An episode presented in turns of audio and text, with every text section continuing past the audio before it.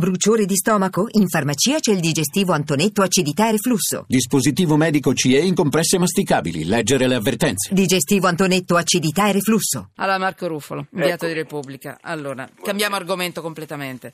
L'ingorgo delle grandi opere. Sì. Una torta da oltre 90 miliardi. eh, e che co- cosa metti tu sotto inchiesta?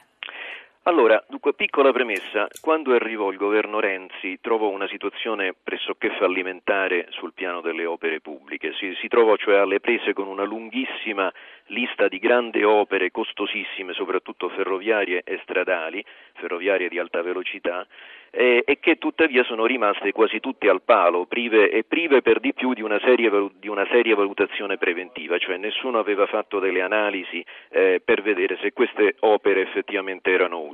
Il governo Renzi che cosa ha fatto? ha sfoltito questa assurda lista concentrandosi su una trentina di progetti che sono quelli che appunto costano 90 miliardi. Ha cambiato anche le regole per dare più qualità ai progetti e più trasparenza e anche più velocità agli, agli appalti.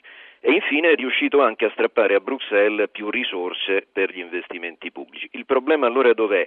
È che anche dopo avere eh, eh, diciamo, sfoltito questa lista di opere, la parte del leone la fanno sempre i maxi progetti di nuove linee ferroviarie di alta velocità e, stradale, e stradali, ai quali tra l'altro ora si aggiungerà, almeno così pare, il ponte sullo stretto dopo eh, l'intervento di Renzi. Di qui l'ingorgo.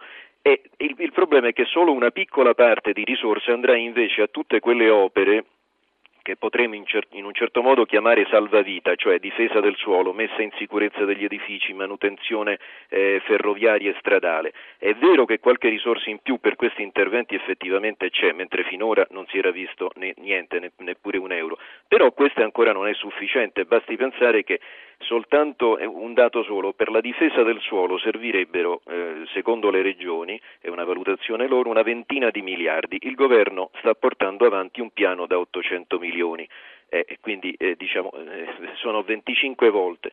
Allora, ecco, il problema è, non avendo a disposizione risorse infinite, la domanda è questa, è mh, prioritario collegare l'Italia, come dice Del Rio, eh, che è un obiettivo assolutamente condivisibile, o cercare di salvare vite umane eh, preventivamente da, da- da frane, alluvioni, crolli, incidenti ferroviari e altro ancora. L'ideale ovviamente sarebbe fare tutte e due queste cose, però ecco, magari privilegiando questo secondo tipo di, di infrastrutture piuttosto che le prime. Certo. Senti, ti lascio. C'è Sì. qualcosa che vuoi aggiungere? È bellissima la tua inchiesta, lo ricordo, Grazie. oggi su Repubblica, da non perdere perché, mm, perché insomma... Grazie. C'è questa sensazione strana, ma come? Quando, quando la tua premessa, poi secondo me è la cosa più forte da mettere sotto inchiesta, cioè siccome sono soldi pubblici, sono soldi dei cittadini, allora non si fa niente prima, no? Sì, e, Eh, e questa è una, è una è incredibile la regina. vergogna. Esatto, Eh. una- un'incredibile regina italiana. Non è richiesta nessuna analisi, analisi se...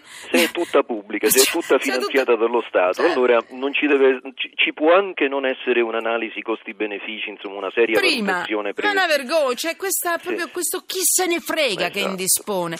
Grazie Marco. Prego. Marco Ruffolo, inviato di Repubblica, grazie. Buonasera a Buonasera a te, grazie, ciao, buon lavoro. Grazie.